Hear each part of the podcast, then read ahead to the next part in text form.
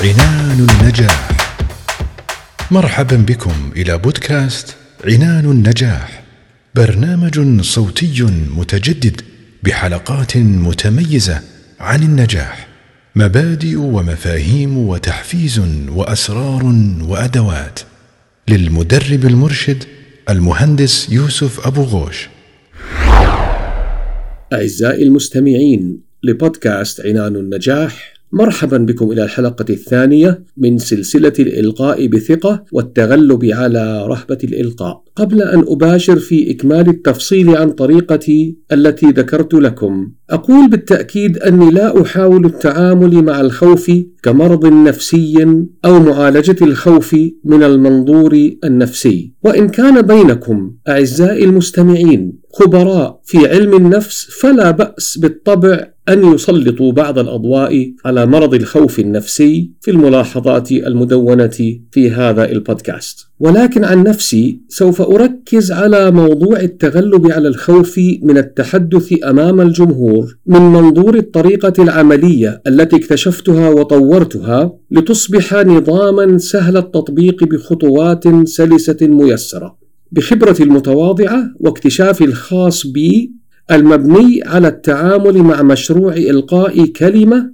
أو عرض محددين وبشكل مستقل. ستصلون بإذن الله إلى مستوى عميق من الثقة بإلقاء كلمة محددة أو عرض PowerPoint محدد لذلك سيكون تركيزي على التغلب على التوتر والخوف من الإلقاء لمن هم في بدايات الطريق ويعانون من ذلك وأيضا حتى لمن هم ليسوا في البدايات ولكنهم لا يزالون كذلك يعانون ويتوترون في كل مرة يواجهون التحدث أمام الجمهور. لأبدأ في الحل مستعينا بالله. إذا نحن اتفقنا أن مركز الخوف من كل ما نخاف منه يقع في العقل الباطن، إذا لابد أن يرتكز الحل في التغلب على الخوف والتوتر حيال كلمة أو خطبة مرتقبة على طريقة ندخل بواسطتها برمجة إيجابية إن صح التعبير داخل العقل اللاواعي للتغلب على ذلك الخوف المتعلق بتلك الكلمة أو الخطبة أو العرض. إذا كيف نصل إلى تحسين موقفنا الفكري تجاه الكلمة أو عرض ال PowerPoint لنجعلها إيجابية أولا ثم بعد ذلك أو في نفس الوقت نحقق تناغما وتوافقا بين أفكارنا ومشاعرنا تجاه الكلمة أو عرض ال PowerPoint من جهة وعقلنا الباطن وقناعتنا السلبية حول الإلقاء من الجهة الأخرى. هناك عدة خطوات تبعا لنظامي الخاص أرجو الانتباه. الخطوة الأولى جعل الكلمة المحددة أو شرائح العرض PowerPoint المحددة متناغمة مع مشاعرنا وأحاسيسنا. كيف؟ بعمل الخطوتين التاليتين. إذا الخطوة الأولى الرئيسية جعل الكلمة المحددة أو شرائح العرض ال PowerPoint متناغمة مع مشاعرنا وأحاسيسنا وعواطفنا ووجداننا وكل ذلك وسأوضح لما هذا الشيء مهم جدا. أولا صناعة محتوى متكامل من ناحية تناسقه ومناسبته مع الحضور الذين سيكونون مستمعين لنا عند إلقائنا. وأيضا تناسق الموضوع ومناسبته مع ميلنا نحوه كموضوع أي أنه يتحتم عليه أن يكون من المواضيع التي نحبها. مثلا إذا كان لدينا شغف وحب لرياضة محددة مثل كرة القدم أو الطائرة أو التنس الأرضي وهكذا. وطلب منا أن نتكلم وأعطينا الخيار أن نختار الموضوع فاخترنا أحد هذه المواضيع التي هي تعتبر شغف لنا. لكم أن تتخيلوا أعزائي كيف سيكون شعوركم؟ إن طلب منكم إلقاء كلمة عن رياضة المشي مثلا إن كنتم تعشقون رياضة المشي وتمشون كل يوم عدة كيلومترات. ولديكم أبحاثكم الخاصة المتعلقة بالمشي وأهمية المشي وفوائده وكل ذلك. إذا نحرص بقدر المستطاع أن نتكلم عن المواضيع التي نحبها. ولكن كأني أسمعكم تقولون: وماذا عما لو طلب منا أن نتكلم عن موضوع ليس لنا به أدنى اهتمام فضلا عن الحب والشغف الذي تتحدث عنه. مثل مثلا أن يطلب منا التكلم عن موضوع محدد في العمل أو موضوع في مؤتمر معين هو لعله جزء من أعمالنا ولكنه ربما ليس جزءا من اهتماماتنا. أو فيما يخص طلابنا الأعزاء في الكليات والجامعات على سبيل المثال. إن كنتم لا تحبون التعامل مع مشاكل الاحتباس الحراري المتعلقة بانبعاث عوادم المركبات وغازات الكربون من المصانع. ولنقل طلب منكم إلقاء كلمة أو عرض PowerPoint عن وسائل تنقية البيئة من تلك الانبعاثات. ذلك من شأنه أن يجعل في داخلكم شعورا بالضيق أو عدم الراحة. فماذا تصنعون؟ في الغالب أقول إن كان المحتوى لا يناسبنا نحن كمادة أو كموضوع أو إن لم نكن نحبه كموضوع. اطمئنوا فهناك مخرج جميل سيفرحكم. هناك طريقة يمكننا بواسطتها أن نعوض عن مسألة حبنا وميلنا نحو الموضوع كما سأفصل لكم في الحلقة الثالثة القادمة من هذه السلسلة بإذن الله.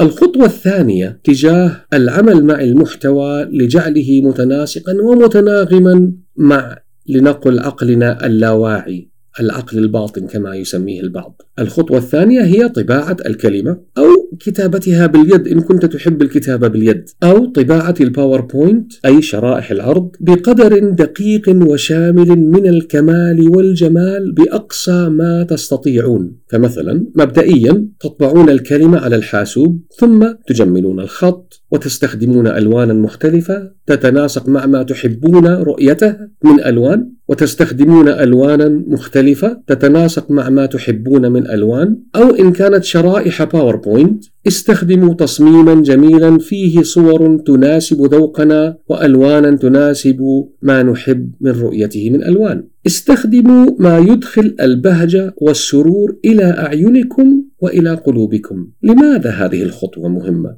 بالمناسبة هذه الخطوة تساهم في بناء تناغم ومواءمة بينكم من ناحية العقل الباطن العقل اللاواعي مع هذه الكلمة أو تلك شرائح العرض ال PowerPoint ولكن بنسبة قليلة ولكنها مهمة.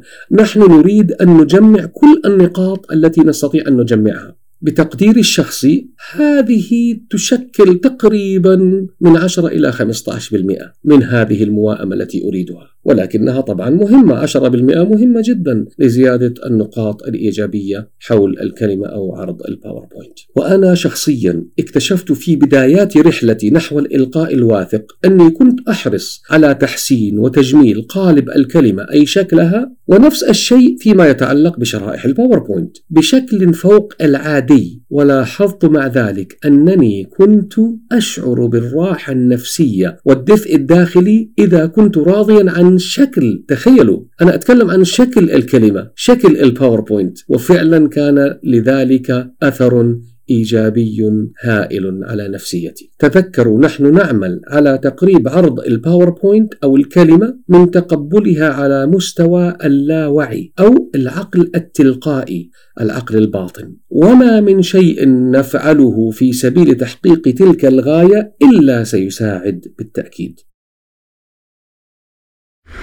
بعد ذلك نبدأ بالتدرب الفعال. والتدرب الفعال له إجراء محدد لا يصلح برأيي المتواضع إلا بتلك الطريقة وسيتم شرحها بالكامل في مشاركات قادمة بإذن الله. في نهاية التدرب الفعال سيصبح العرض ال PowerPoint أو الكلمة لحمة واحدة معكم.